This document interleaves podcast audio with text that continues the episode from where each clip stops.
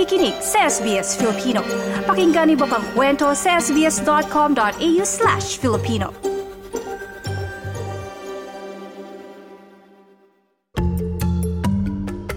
Trabaho, visa at iba pa. Trabaho, visa at iba pa. Siyempre delighted kasi yun nga, pagka-graduate ko ng age at least diba, may promise na of ano PR pathways.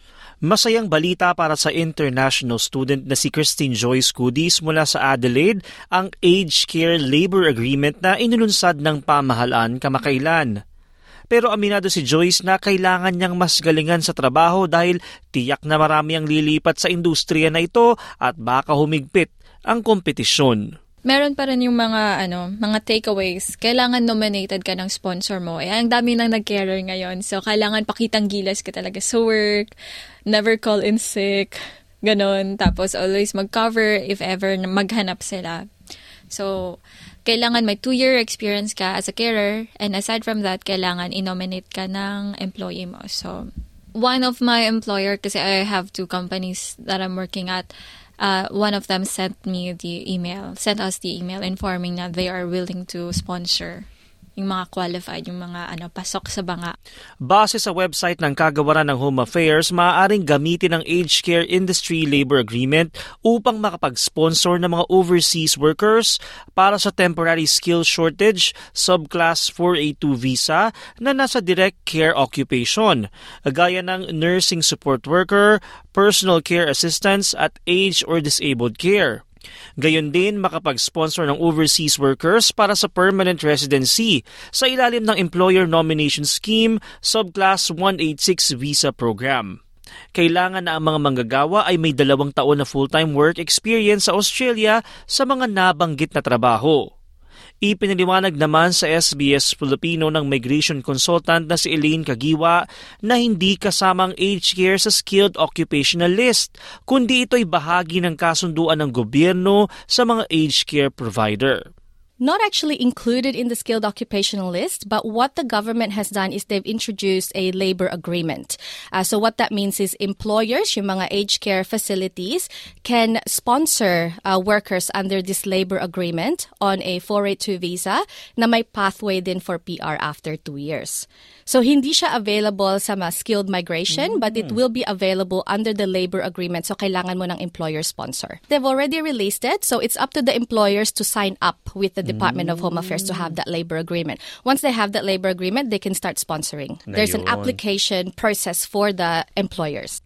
Kaya naman ang international student na si Joyce, todo kayod at nananatili sa nursing home facility kung saan siya isang kitchen hand sa kasalukuyan.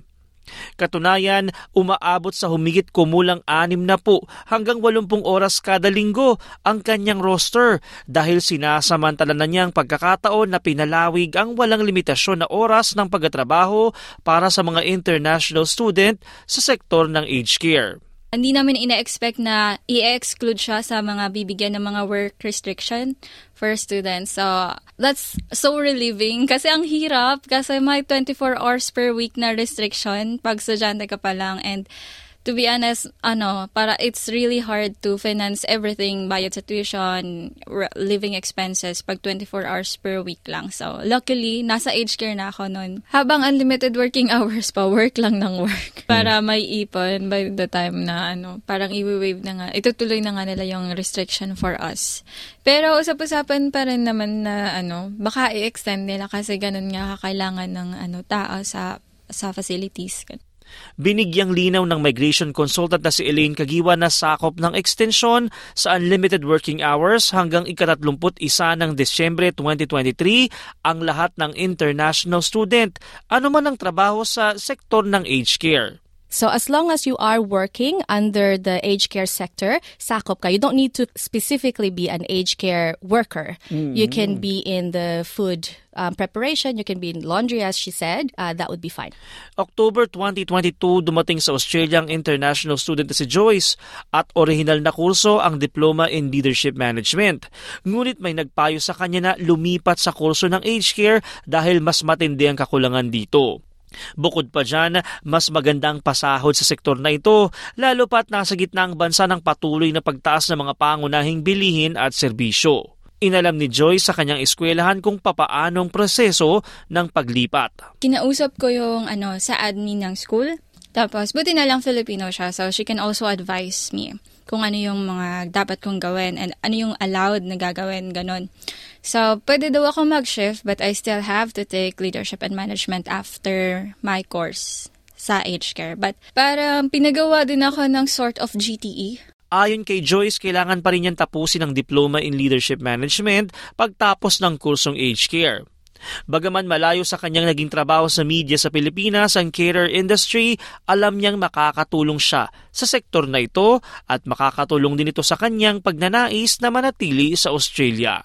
Never ako naka-feel ng discrimination or parang self-pity ba? Kasi lahat naman ano yun, parang walang negative, walang something bad thrown at you if you're doing that kind of job. Kasi everyone knows that that kind of job pays more than the office jobs. So, yeah, there's no discrimination at all. I don't feel bad about myself. Ako si TJ Korea para sa SBS Filipino. Trabaho, visa at iba pa. Trabaho, visa at iba pa.